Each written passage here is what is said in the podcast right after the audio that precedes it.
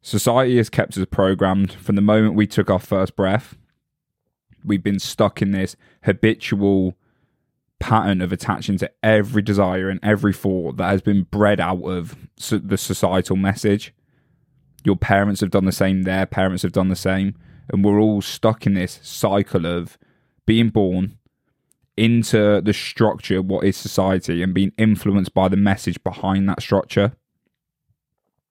So every desire we have, every thought, every impulse is not just infused by human nature, but is also infused by the influence of what societal messages are. And it's really tricky to strip all this back and try and find out who are you actually without the programming of society, without the identification of this ego. Where are you? What do you actually want? What is your authentic truth? Because we have all these desires and all these attachments that are I want a fast car, I want a high paying job, I want this, I want that, and all of this is infused by human ego and society. Obviously, society is just a manifestation of the mind. So, the cage that we're trapped in by, which we call society, has been bred out of the human mind and gets reinforced by the human mind. So, we are the ones keeping ourselves enslaved. Society isn't this program. It isn't this bad influence that's holding us all down. It's just a manifestation of the human mind. So we're enslaving ourselves in with our own traps. We've trapped ourselves in a box. So the whole goal is to become aware of the thought patterns, aware of the desires, aware of the mechanics of our own mind. And by doing this, we can slowly start to unravel back what we truly are instead of what we've been programmed to think we are. And I'm not judging society, I'm not judging the ego. These are both essential beings. They're essential concepts that help humans survive. Like if you look at society, it keeps us all in a structure that provides us with food, provides us with shelter, with water. And look at the advancements that we've made in the last couple of years with like stripping people out of poverty left right and center. We, we're doing some really cool things. We've gone to the moon. Like how crazy is that that humans on planet earth have gone from swinging on trees to flying up to the moon? The ego is the same. Like the ego is a necessity. It's a it develops through the need for for survival and it's this constant being that's evolving, this concept that is constantly evolving, trying to adapt to its environment to ensure our own survival. But the ego and society are two things. They are concepts. They are concepts that have been fabricated in our own mind. And the ego doesn't have physical manifestations, neither does society, but neither does society. It's not like you can go, oh, there's society or there's the ego.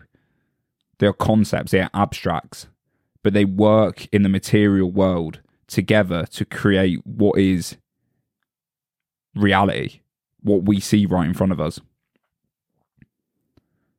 So the first step is not to judge society, is not to think, oh, society's the bane of our existence because we wouldn't be here without society. You wouldn't be listening to this podcast, you wouldn't be driving to work, I wouldn't be sat here journaling, writing all these things, living the life as Alex Rogers. They just wouldn't exist. The ego is a necessity for our survival. But we must wake up to the illusion that we are the ego or society. We have to live within the confines of what society gives us. And this waking up process is hard, it's long, it takes time and focus and attention. But this is a spiritual endeavor that we've been put onto put on this planet for is to escape from the illusions of the mind. You have to be trapped to escape. And I really think the whole point of being a human from like a spiritual sense is like you get plot you get plotted into this world and you are born just this pure being, maybe enlightened, like humans, like babies when they're born, don't have an identification with an ego. They don't know the rules and the confines and limitations of society. They are just pure boundless potential. But as they get indoctrinated into a way of thinking, into a system, there starts to become layers of perceptions of what they think they should be, what society thinks they should be, and they live this out and they create this self image in accordance with the messages from society. And you get to a certain age where you wake up to this and you'll or you, some people don't. Some people live their life and they just they just live on autopilot. They live in habitual thought patterns attaching to every desire every thought and they just continue living the life that society has give them. Or their parents have programmed into them. They never truly find their authentic self. They never wake up and become mindful of where they're heading in life. But for most i think eventually you start to realize that you have freedom and autonomy. There is something in you that observes all of this going on and can make choices and can direct his focus and attention on what he wants. You maybe slowly start to realize that you're not all your thoughts. You're not every emotion, you're not every desire. Maybe you go down the university path, you get a job, and you realize, wow, this isn't what I want. Society told me that this was what was to be valued and I don't find any fulfillment in it. Bang, you've just woke up. And the waking up process is the true realization that you're not this being that is a human. You are some conscious observer. You're this greater consciousness that is watching all this happen. And you are boundless potential. Society loves to tell us what to desire, what to want, what to do with ourselves. And this is because, as I said before, it's a conceptual being. Society is just surviving, as is the human ego. These are concepts, they are narratives that we have that we've come into, that we have started believed and we've attached. We've attached to them. So as you go through your day, as you go through your li- uh, your years, your life, you'll find that everything that you desire, everything that you want, everything that you think you are has been influenced by something else. And that is not you. It's been created by society. So it's just a process of waking up to this and realizing that like my true authentic self, my higher version isn't confined by the limitations of society. It's not told where to go. It's my maybe my curiosity. I'm following things that feel right for me behind the desires of I want a nice car. I want I want to attain status. I want to attain this. I want to attain that. Behind all of this, behind all the societal programming, behind all the the influence of the human ego, there is a place from where I can come from abundance and growth instead of limitation. And to find this that is a true indicator of how you live a fulfilled life. Not attaching to your ego, not giving into every impulse and every desire, not being stuck on the hedonic treadmill, constantly chasing the next thing, but anchoring yourself in the present moment and realizing that what is what exists is right now. Society does all these weird things like it gets you so gets you so worried about the future. It gets you so concerned about what you have, what you don't have. The ego does the same. Like they are, they are one of the same, really. Just society is just the accumulation of all the human egos, and it's all about what you lack. Like, have you ever noticed in society that it's always fueling you to want more, to achieve more, to go out and gain more? So it was like, get the faster car, get the bigger house, go out and get the higher paying job, get this, get that. Want to be a YouTuber, want to be this, want to be that, blah, blah, blah. It's always like you need to be something else instead of just being yourself. And when you're constantly desiring something, when you're constantly coming from the place of, I need to be something else, it's that it's coming from a place of scarcity because you're coming from a place of lacking something. It's like, I need to grab something. I need to get something. I desire something. And that causes suffering. In that attachment to I need to do something, it what it does is it connotes that you are not enough as you are.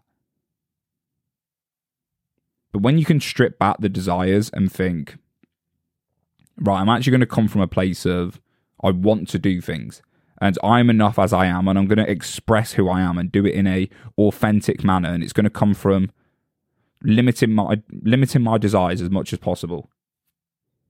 To not have any desires is to be enlightened and I don't know how achievable that is for someone living in in the 21st century, living in society. Like maybe it takes you going up into the mountains and fully detaching away from the context of your mind to, to be enlightened. I'm not sure. Or maybe you can find moments of enlightenment in the day by coming away from your attachments. That is regardless. That's, that's against the point of what we're talking about today. But you should be you should get clear on what desires you have and where do they come from. What's making you unhappy right now? Is it your job? And why is your job making you unhappy? Why do you constantly feel the need to to put in all this work and do all these things and constantly desire things? Where is that coming from? And what do you truly want? A good question here is what do you want to want? Instead of asking yourself, what do you want? Ask yourself the question, what do I want to want? Because what you want comes from a place of, I have lack and I need things. So that's a societal program in there. What do you want? It's like, I want the fast car. I want the house. I want the status, blah, blah, blah. That's like bred in your ego. When you go, what do you want to want? It's like you abstract yourself and look from a higher place and go, what do I want this being to want? And when I ask that question, instead of me going, what do I want, which is the money, which is the freedom, blah, blah, blah. When I go, what do I want to want? It's like, I want to want to want something that helps people, that gives me autonomy, that makes impact in the world. Instead of going, what do I want being? I want the fast car. I want the pretty girls. I want all this. What do I want to want is a good way to detach yourself away from your desires. And obviously, this is a process of just understanding the context of your own mind, a lot of meditation, a lot of journaling, a lot of treating the external world as a teacher. And yeah, you'll slowly realize that we are extremely programmed by society, which is fine because we, we need to live in society. But yeah, slowly wake up to this. So that was the second day. This is weird. I'm trying to do daily episodes, and like normally I like getting myself up to do like a 40 minute one, and it takes me like the first five minutes to kind of get like warmed up. So I feel like the, these podcasts are starting off a bit slow, but as I keep going through the month, through the next two months, they will speed up and they'll get a lot more punchier and a lot more value packed. So thank you very much for listening, people, and I'll see you all in the daily episode tomorrow.